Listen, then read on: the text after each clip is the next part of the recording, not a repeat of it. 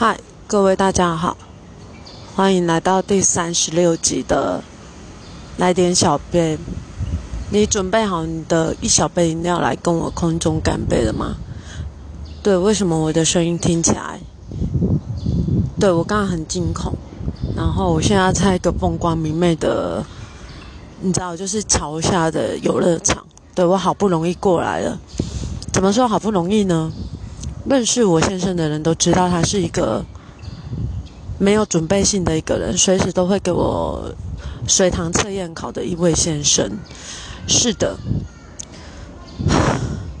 对我必须先叹先叹一口气。哎，今天是年假的最后一天，还是先祝大家年假快乐。虽然我的年假的此时此刻，中午的时候，我经历了一场对。因为你知道，我们的车子真的非常的不是太干净。以一般有小孩的标准的话，应该算是算是尚可。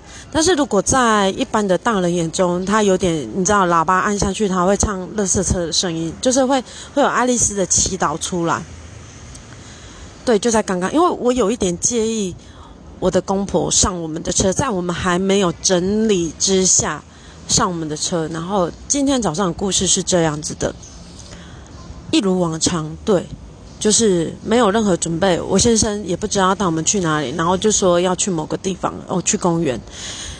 想当然尔，没有长裤，然后帽子，帽子被我压在我的妈妈包的最下面。如果这一集听起来很混乱，很正常，因为我个人的思绪也有一点混乱。对，就压在那个妈妈包下面。然后我我就开始在问说：“诶，没有帽子，怎么会没有帽子呢？”对我女儿在叫我不要不要理她，然后呢，好李佳在，我还是从包包里头拿出来了那一顶帽子。好，这就 safe。虽然我火已经有一点上来了，因为我先生总是不按理出牌的，就是会弄这些东西给我随堂测验考。好，我就是沉下心来，结果呢？对，我目前正在追 Netflix 的《火神的眼泪》，然后呢，我们在车上。对，今天早上是我公公婆婆，然后还有他的姐姐，就是小孩的姑姑们呢，就骑着脚踏车先到某个地点等我们。那我我们因为开车先到，然后我就在那边追起了《火神的眼泪》，然后一边看起《火神眼泪》，当然我我先生就跑下去跟他们汇合。当我再度头抬起来的时候，想说，呃。我公公怎么小跑步过来了？我怎么可能？你知道，我我看到我公公过来，我可能还坐着副驾驶座吗？于是乎，因为我公公就朝着副驾驶座走过来，然后我立下的马上的反应就是先看着我先生，然后他就看着我，你知道，大概约莫三三十公尺的地方，他他的那个眼神就是告诉我说：“I'm so sorry。”然后，然后说给爸爸开，我心里想说，怎么可能给他开？然后我就马上把我的妈妈包丢到后车厢，然后小跑步的坐在驾驶座上面去。好，接下来我真的是，对，因为我们要开车到汇合的那个朝下的某一个点，然后我车上载着另外一个失控的小孩，对，我的大女儿。然后他一路上本来还是就是你知道大马路还还我还能扛受，因为我说真的我真的非常害怕小路，因为前几天我去买东西的时候，我跟我先生讲说，哎，我跟你讲你的车今天真的差一点，我说不是要撞到电线杆，就是要撞到墙。我说我我在车上都可以听见别人的那个心理 OS 都是在讲说，妈的又在遇到一个三宝这样子。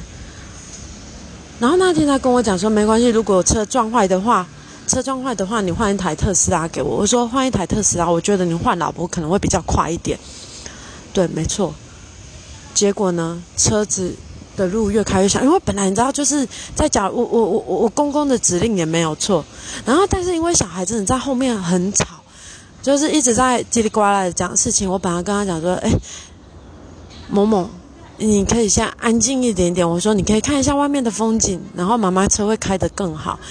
然后随着我我我女儿并没有要停下她讲话的速度，你知道吗？然后结果，对，在那个刹那之间，不是因为那一条右转就是要上交流道，但是右转的，就是交流道的旁边还有一条小路可以通得过。可是因为我在内线车道，我根本就没有办法切到外线，但也没有关系。这条路不通，再找下一条路走就好。于是乎，我们就是在继续往前走，然后要绕回小路。但是你知道路，因为它毕竟是在那个你知道桥桥上面的一桥下面的一个一个游戏空间。结果呢，对路越开越小，路越开越小没有关系。此时此刻，我女儿跟我讲说：“妈妈，你会掉进田里头去吗？”妈妈。你糟糕了，你好像要开不过去。对，你知道那个那个路就是，因为我们家的车是那个小台的修旅车，就是有一点大。你知道，我以前只要遇到前面的路，我觉得无法会车，我就会扒苦，然后再找下一条大条的路，然后停在路边用走路的走进去，因为我不想要，你知道车子掉到哪里去。然后真的越开越小，到了最后一条的时候，完全没有办法会车的那种大小哦。然后我公公说：“哎，那个上门你可能要往后退，因为有一台车要过来。”然后我心里想说：“是啊，是啊，我这该真的是啊，这一条路我真的……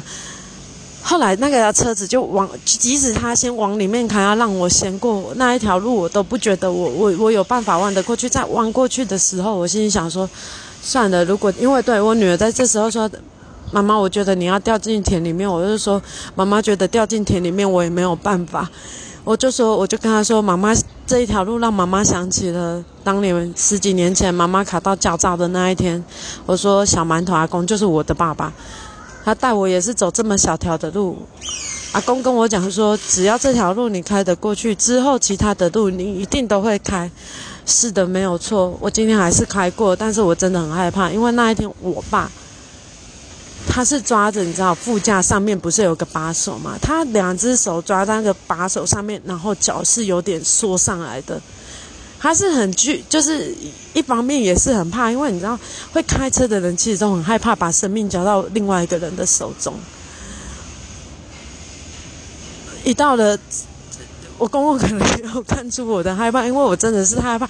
以上这些故事我都有跟我公公讲，因为他就坐在坐在那个。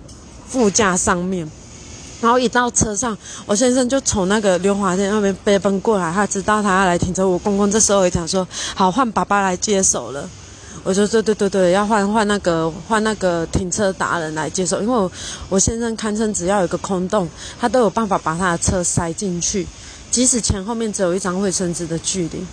哇，这是我真的很佩服他的地方，但是。”他一上车就把头探进来跟我说：“这一次他真的是他他他他的错。”我说：“对，就是你的错，而且我也不打算原谅你。”他说：“这一切都是误会，怎么会知道？就是一路往副驾走。”我就说：“我怎么可能让你爸开车？”对，这就是刚刚重复刚刚的话，我只能说，对我刚刚我有先生刚刚跟我讲说，他以为我又要把那张纸拿出来，对，就是离婚协议书。我说：“对，我差一点又要拿出来了，因为你知道，真的是。”那那个路真的很难走，大概前面只有三分之一的路是好走的，后面都是那种乡间小路，然后旁边两个都是绿油油的稻田。这就是我这一周的廉价惊魂记。对我礼拜一要去面试了，我希望我一方面希望我不要面试上诶，然后一方面又觉得好像应该要出去跟其他人讲讲话。好，这就是第三十六集的。惊险小路故事，好，我们下一期见。哎，大家，我告诉你，我的听众人数，哦，总总收听人人数已经，哦，那一天从九百多，然后一路就破到了，我刚刚看是一千零五百多个人呢，呃，五五百多次，哦，我有点吓到。好，就是这样子喽，这个年假就在惊吓中结束，大家下次见喽，拜拜。